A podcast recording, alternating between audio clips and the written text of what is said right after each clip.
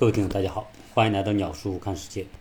每次讲到英国王室的话题的时候，总会让人想到两个人，一个就是戴安娜王妃，另外一个就是最近刚刚随查尔斯继承英国王位之后成为王后的卡米拉。围绕着查尔斯和戴安娜与卡米拉的这三角关系，我想可能永远是世人一直可以谈论。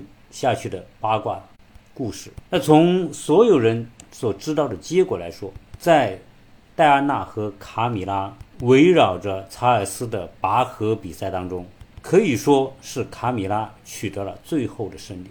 但是大家要知道，从世人的眼光来说，卡米拉怎么都不太可能是戴安娜的对手。首先从年龄上来说，这个卡米拉可比戴安娜要大十四岁，因为卡米拉。比查尔斯还要大一岁多。那女人过了青春期，进入中年之后，差十四岁是一个特别大的差距。也就是说，当卡米拉已经四十五岁的时候，戴安娜只有三十一岁。从出生来说，卡米拉也不算是真正的贵族，而戴安娜的父亲是。世袭的伯爵，除了我们说到的年龄差距之外，从外观和长相来说，戴安娜可以说是标准的万人迷。从身材、相貌、气质、举止以及受世人喜爱的程度来说，这卡米拉也不是戴安娜的对手。但是在这场拔河比赛当中，恰恰是这个看起来不是对手的卡米拉取得了完胜。那为什么？因为很多的人都为戴安娜鸣不平，凭什么？年老色衰的卡米拉可以赢得查尔斯的芳心，而戴安娜不可以。所以今天这期节目，我们就以卡米拉为主角来聊一聊情场和婚姻。它不是世人的眼光可以评判得了的，因为所有的这些吃瓜群众，不管你是英国人还是世界各国的人，都没有办法真正理解查尔斯的感受。最近鸟叔谈了。不少关于婚姻的话题，这一期节目其实也是和婚姻情感有关的话题。大家是否喜欢听鸟叔聊这些相关的话题？你可以在留言当中留下喜欢或者是不喜欢。那我们先说说卡米拉的出身。虽然卡米拉不是出生于世袭贵族家庭，但她的家庭仍然是有一定地位。而且生活条件极为的优渥。他的母亲是艾斯康伯家族的第四代勋爵的女儿，他的先辈创立了规模宏大的建筑公司。这家建筑公司在英国是非常有名，建了很多著名的建筑。所以卡米拉的母亲这一脉是成功的商人，而且获得勋爵的称号。那勋爵是什么？勋爵。是指在英国为社会做出了重要贡献的、有地位和影响的人。如果关注新闻的人，大家会知道，在香港就有很多香港的商人或者是政界人士，在香港回归之前，都曾获得英国女王的册封，被封为某某勋爵。但是这种勋爵是不可以世袭的。卡米拉的父亲曾经担任皇家骑兵的少校和地方官的职务。卡米拉的父母感情非常好，家庭财富也很雄厚，所以卡米拉从小也是含着金钥匙出生的。由于家庭背景和条件非常好，卡米拉从小到大也是无忧无虑，而且每年可以从家族的遗产当中获得五十万英镑的。从小的卡米拉并不是一个大家闺秀的样子，而是喜欢争强好胜，比较野。男孩子干的事情，他都喜欢做。什么爬树啊、下河游泳、捉鱼，什么男孩子干的活，他都一起去干，而且从小表现得非常的自信。在跟男孩子一起比赛的时候，他也从来不输给男孩子，所以他是个从小自信、大胆而有主见的人。但从外在条件来说，卡米拉绝对算不上绝顶的美人，但。总的来说还算是漂亮，在学校的学习也还是不错。中学毕业之后又去了法国和律师读书，所以他的教育背景应该也算是不错的。卡米拉在二十三岁，也就是一九一九七零年，在一次马球比赛当中认识查尔斯，后来产生了恋情。所以可以说，卡米拉是查尔斯第一个真正的恋人。在谈了一年的恋爱之后，一九七一年，查尔斯加入海军服役。由于天隔一方，他们俩的关系和感情也就慢慢的降温。如果你看，英国王室的一些事情都会知道，王室的成员，特别是男孩子，只要他们不是身体残疾，在年轻的时候都要到军队里面服役，这本身是王室的传统。当然，去军队服役有助于累积他们未来的个人经历和声誉，当然也是对他们自身的锻炼。我们知道，第二次世界大战的时候，那时候还是公主的。英国女王伊丽莎白就曾经在军队里面服役过。这些年轻的王子到军队里面服役，授予一个中尉、上尉之类的低级军衔。当然，这也是一个形式，因为这些人一出生，人家就是。公爵，所以对于这种军衔是无所谓的。好，查尔斯去服役之后，卡米拉和他的关系渐渐疏远，很快就爱上了其他的人。所以在一九七三年，卡米拉就和一个他喜欢的军官结婚了。而这个他结婚的对象，其实也是查尔斯王子的好朋友。虽然卡米拉结婚了，但是。和查尔斯仍然保持着亲密的关系。到了1977年，查尔斯第一次遇到了戴安娜。那时候的戴安娜只有16岁。有人说这是伊丽莎白女王的一种安排。女王认为查尔斯不应该跟卡米拉相处，因为卡米拉和查尔斯门不当户不对。而这个戴安娜作为世袭贵族的出身，跟他比较门当户对。那查尔斯看到他的。恋人跟别人也结婚了，也就顺水推舟接纳了戴安娜。到了戴安娜十九岁的时候，也就是一九八一年，查尔斯向戴安娜求婚。在同年的七月，查尔斯和戴安娜在伦敦的圣保罗大教堂举行了隆重的婚礼，而且整个婚礼进行了现场直播。据说那场婚礼的花费高达四千八百万美元。那种盛况空前，到现在你在网上都能够查到大量的关于查尔斯和戴安娜结婚的相关的图片。无数的少男少女们都把他们的婚姻当成一种神话，更是羡慕的不要不要的。但是，查尔斯和戴安娜的婚姻带有很强的政治意味，也就是说，查尔斯向戴安娜求婚不是他真正内心的本意，是被要求的。因为今天你在网上可以搜到一张特别有趣的照片，就是查尔斯和戴安娜结婚的现场。他们俩穿着礼服，查尔斯目光所关注的是站在观众群里面的他的梦中情人卡米拉，因为卡米拉也出席了查尔斯和戴安娜的婚礼。所以，虽然戴安娜和查尔斯结婚了，婚后他们也有了两个自己的孩子，但其实查尔斯的心。并没有回归到戴安娜身上。查尔斯的这种内心，戴安娜是非常的清楚，所以他对这个卡米拉可以说是非常的讨厌，把他称作罗特维尔犬，也就是说把卡米拉比喻成一条狗，而且公开指责卡米拉是他和查尔斯之间的第三者。由于得不到查尔斯的关注和爱，戴安娜在王室里边曾经多次向皇太后求救。皇太后是谁呢？是。伊丽莎白二世的母亲，这里要说一句，这个皇太后其实也是非常长寿的。我的印象当中，她活过了一百岁，所以伊丽莎白二世这个家庭应该是有长寿的基因。皇太后很喜欢戴安娜，但是伊丽莎白女王对戴安娜并不是真的喜欢，所以每一次因为戴安娜和查尔斯闹矛盾、有纠纷，皇太后都是站在戴安娜一边，但是。伊丽莎白二世则是不冷不淡，他认为他管不了查尔斯。正因为戴安娜的不满，在王室当中经常会发脾气、发牢骚，所以这反过来也使得伊丽莎白二世对戴安娜有一定的芥蒂。他们婆媳之间的关系并不是那么的亲密。所以后来戴安娜把很多的时间和精力都用在公益和慈善，代表英国或者是联合国礼仪性的出席很多。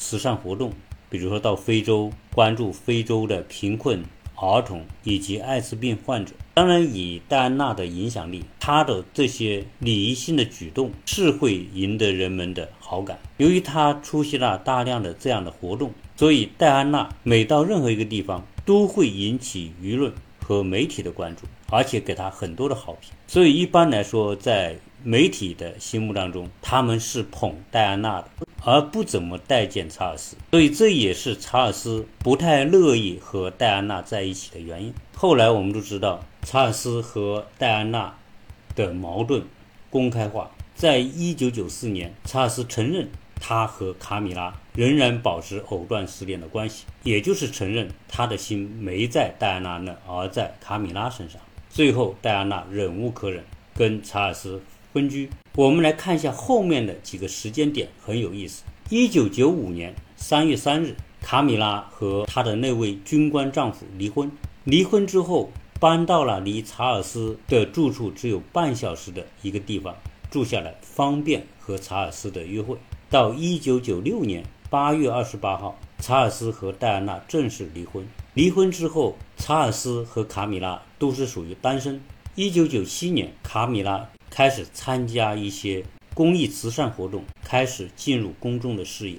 一九九七年，戴安娜因为车祸去世，卡米拉开始淡出公众视野。而戴安娜的去世也引发了英国公众的愤怒。英国王室选择和卡米拉保持一定的距离，因为人们认为卡米拉是破坏查尔斯和戴安娜婚姻的罪魁祸首。民众不喜欢卡米拉。所以王室也非常的谨慎。消停了几年之后，在一九九九年，查尔斯在他五十岁的生日的时候，与卡米拉再一次公开亮相。从这几个时间点，我们可以看得出，似乎这个查尔斯和卡米拉，如果说不是商量好了的话，最少是有某种默契。因为先是卡米拉离婚，第二年查尔斯就和戴安娜离婚，再过一年，戴安娜因车祸去世。所以这几件事连在一起的话，世人总是有各种各样的猜测，认为这些是有意的安排。那在这个安排过程当中，王室起了什么作用？因为有一种说法说戴安娜的去世是英国军情五处的杰作。因为虽然戴安娜和查尔斯已经离婚了，但是他还保留有王妃的头衔。戴安娜的存在对英国王室始终是一个威胁。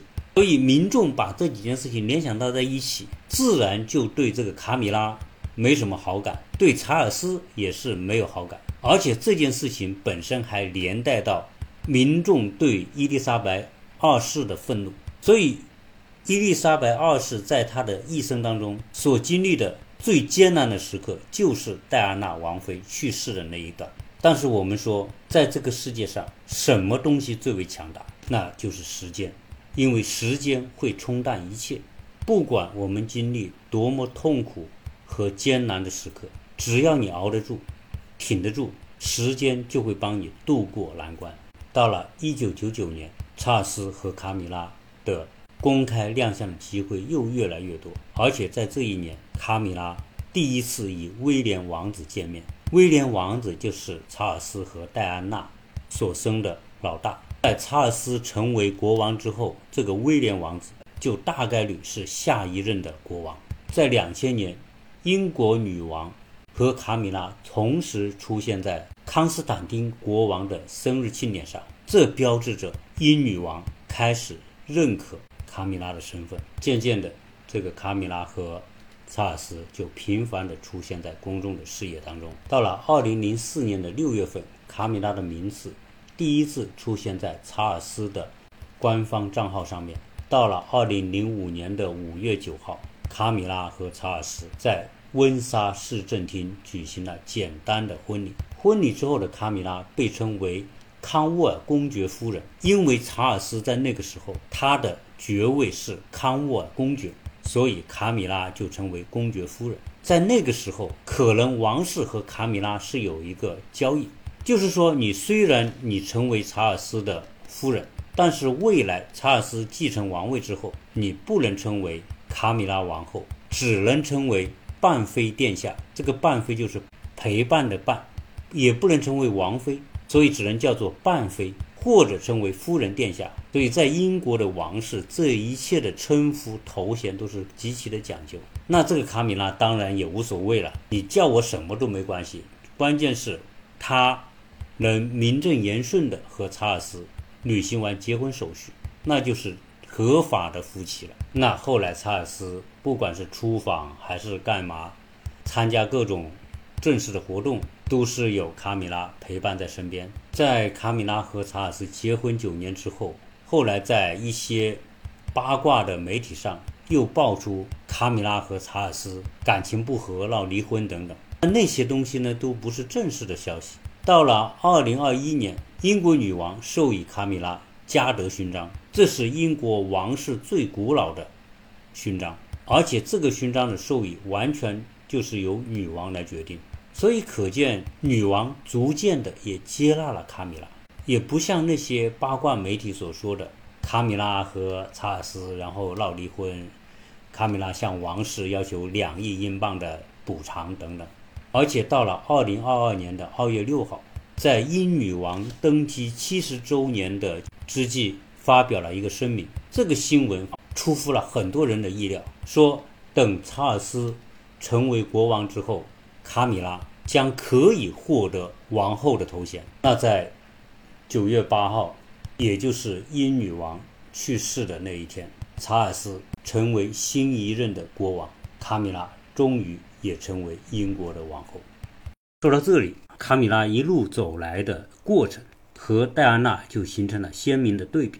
戴安娜和查尔斯在一九八一年举行的世纪婚礼受万人瞩目，到后来戴安娜与查尔斯不和，再到后来双方分居。最后，在一九九六年离婚，一九九七年因车祸去世。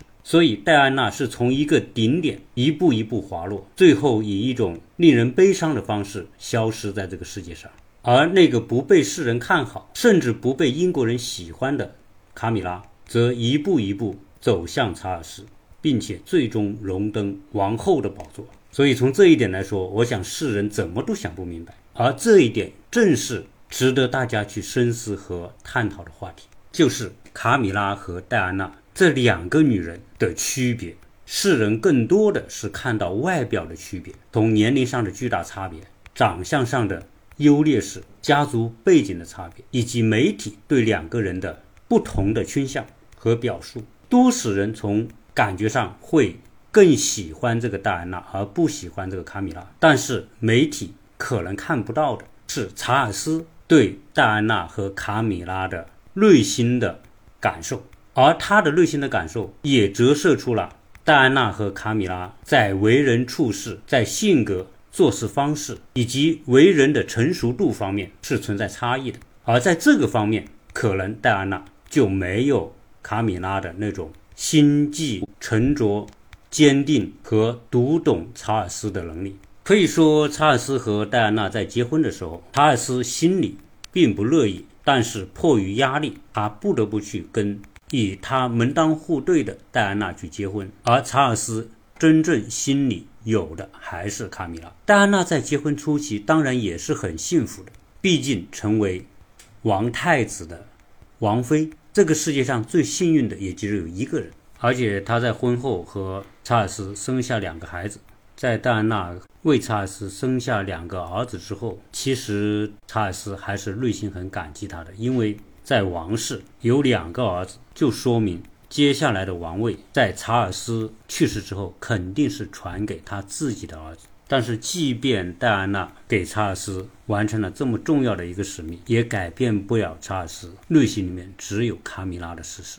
而且，这个查尔斯和他老爸一样。他老爸是有三十七位情人，而查尔斯在外面和卡米拉的幽会被媒体不断的报道。最初戴安娜并不相信，但是后来报道多了，也就变成一个不得不接受的事实。久而久之，戴安娜变得情绪失控，喜怒无常，常常会莫名其妙的发脾气、砸东西，甚至为了得到查尔斯的注意，她甚至好多次都故意要去跳楼。使得王宫里面的人人人都知道这个戴安娜似乎已经疯了。这个时候的戴安娜其实内心非常的苦，因为她觉得她得不到查尔斯的认可。从这种现象可以看得出，其实戴安娜是有严重的抑郁倾向。所有得有抑郁症的人都有幻想症，幻想症又会加剧他的抑郁症。有一次，卡米拉的妹妹过生日，就邀请了查尔斯和戴安娜一起参加生日 party。结果他们俩刚到不久，戴安娜就发现这个查尔斯不见了。这时候，他非常敏感地意识到查尔斯可能和卡米拉在一起，因此他就疯狂地去寻找这个卡米拉，他要证明他的猜测是对的。所以这个时候，他也顾不得王妃的身份和形象，到处疯狂地找，几乎每个房间都找遍，最后只剩下一个小小的角落，有一个房间。当戴安娜打开那个小房间的门的时候，果然看到查尔斯和卡米拉坐在一起。而且似乎他们谈得非常开心。这个时候的戴安娜怒不可遏，对着卡米拉狂吼说：“你们在这干嘛？卡米拉，你离我丈夫远一点！”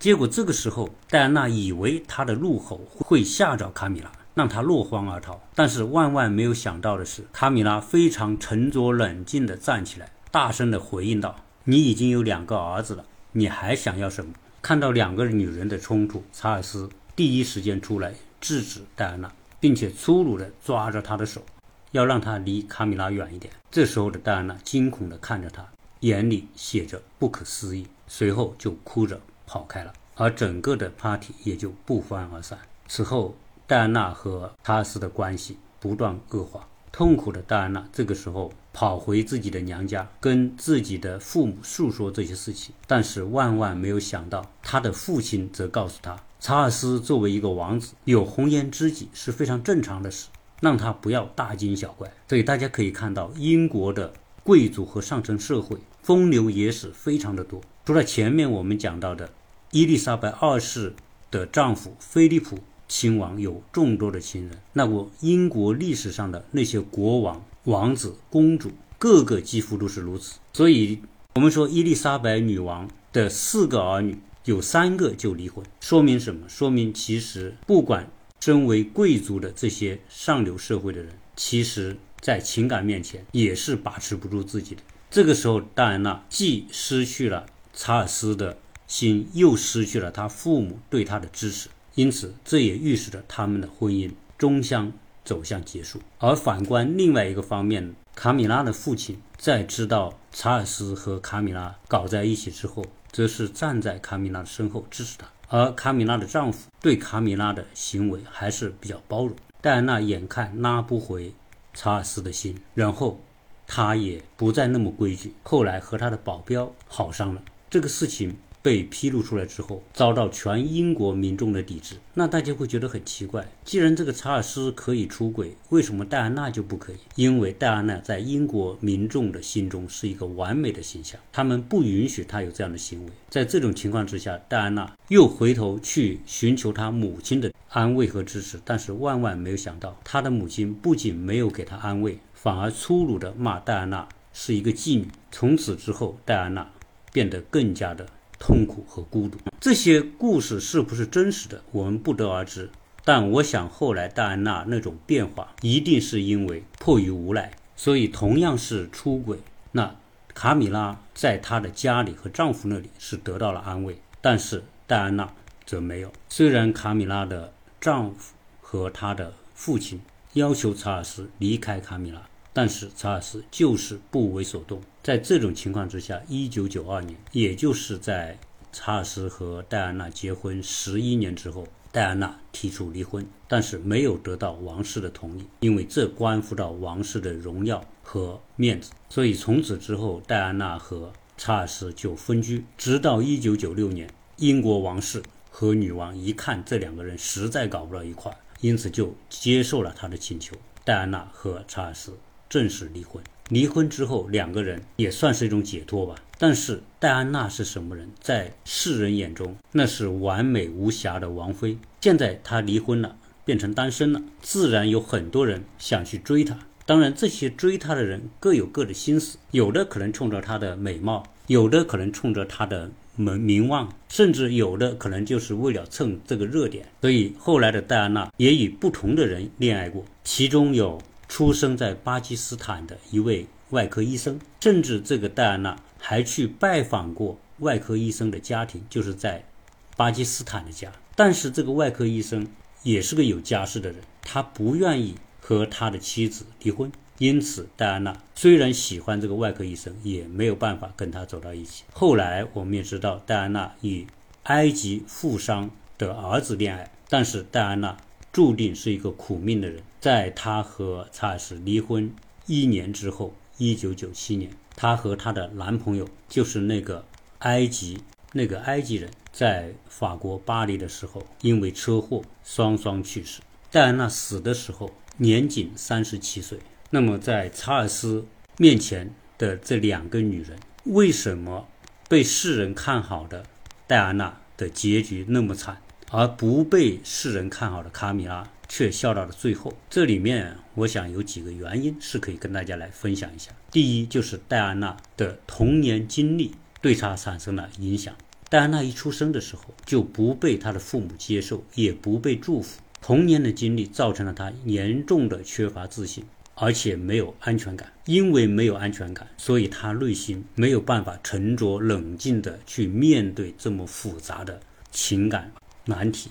第二，卡米拉和戴安娜年龄上相差十四岁，戴安娜虽然具有年龄和美貌的优势，但是她没有卡米拉那种内心的深沉。或者可以说，这个卡米拉对于世事、对于感情、对于男人的掌握，比这个戴安娜要成熟的多。我们看到前面讲戴安娜在遇到不被查尔斯认可的情况之下，他的那种失控，以及在王室和大庭广众之下的举动，就注定了他的这种处事风格和做法将使他处于更加不利的地位。从某个角度来说，这个戴安娜和查尔斯是存在一定的代际差别的，因为他们差了十三岁。戴安娜喜欢的东西，查尔斯不一定喜欢。比如说，戴安娜喜欢流行音乐，查尔斯就不喜欢。查尔斯喜欢去听歌剧、古典音乐。另外一个方面，其实卡米拉和查尔斯，他们可是处于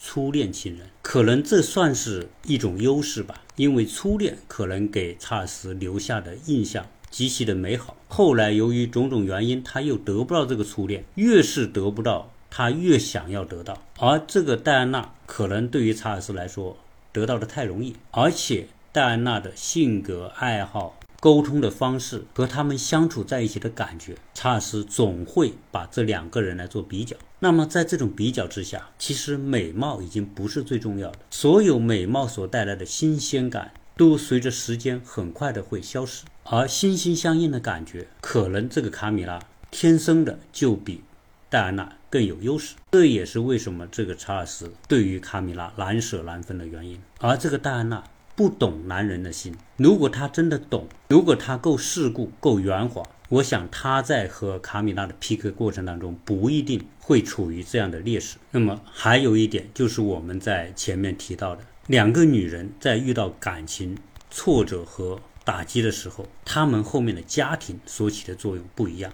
戴安娜在陷入痛苦的时候，回家找她父亲和母亲寻求安慰和帮助的时候，她没有得到来自于家庭的支持；而卡米拉则一直受到她父亲和丈夫的支持和保护。可以说，这个卡米拉既从心底里赢得了这个查尔斯，又有他家庭的支持保护，所以她有足够的安全感。而戴安娜在失去了查尔斯的爱之后，又没有得到来自于父母和家庭的关爱，所以可以想象，在戴安娜的心中，那个痛苦、无助和失落是一种什么样的境地。所以，查尔斯和两个女人的故事，我觉得是一个非常经典的案例，值得所有的。面临情感纠葛的人去研究和学习，要成为赢家，要笑到最后，不是靠意气用事，也不是靠所谓的名分。因为从名分的角度，戴安娜比卡米拉有足够的名分去吼、去制止、去要求这个查尔斯。但是这种感情不是靠强力的手段可以去扭转的。因为感情是一个内心世界的东西，它依靠的是一种相互的吸引，而不是一种强迫。在感情方面，越强迫，受到的伤害会越大。所以，卡米拉能够拴住查尔斯的心，靠的就是吸引力法则，投其所好，让查尔斯觉得很开心、很愉悦。他们有更多的相处、谈心。沟通，这种心与心的沟通是拉近两个人的最主重要的手段和方法。而相比之下，戴安娜不会这一套。所以，当查尔斯面对两个女人的时候，卡米拉对他的吸引力远远大过戴安娜。再加上在英国王室这种出轨的传统之下，那最终查尔斯选择了这个卡米拉，而放弃了戴安娜。所以，这既是戴安娜的悲哀，也是这个戴安娜在作为一个妻子、作为一个女人，没有足够的能力和方法去建立以自己丈夫的情感世界，而不得不付出的代价。我不知道听友们听完这期节目之后，你的感受是什么样？我想很多的女性可能都会站在戴安娜的一边，很多的男性也会站在戴安娜的一边。那我不知道你在内心里面是同情戴安娜，还是你认为戴安娜的悲剧是注定了？那这一期节目就聊这么多，谢谢大家收听。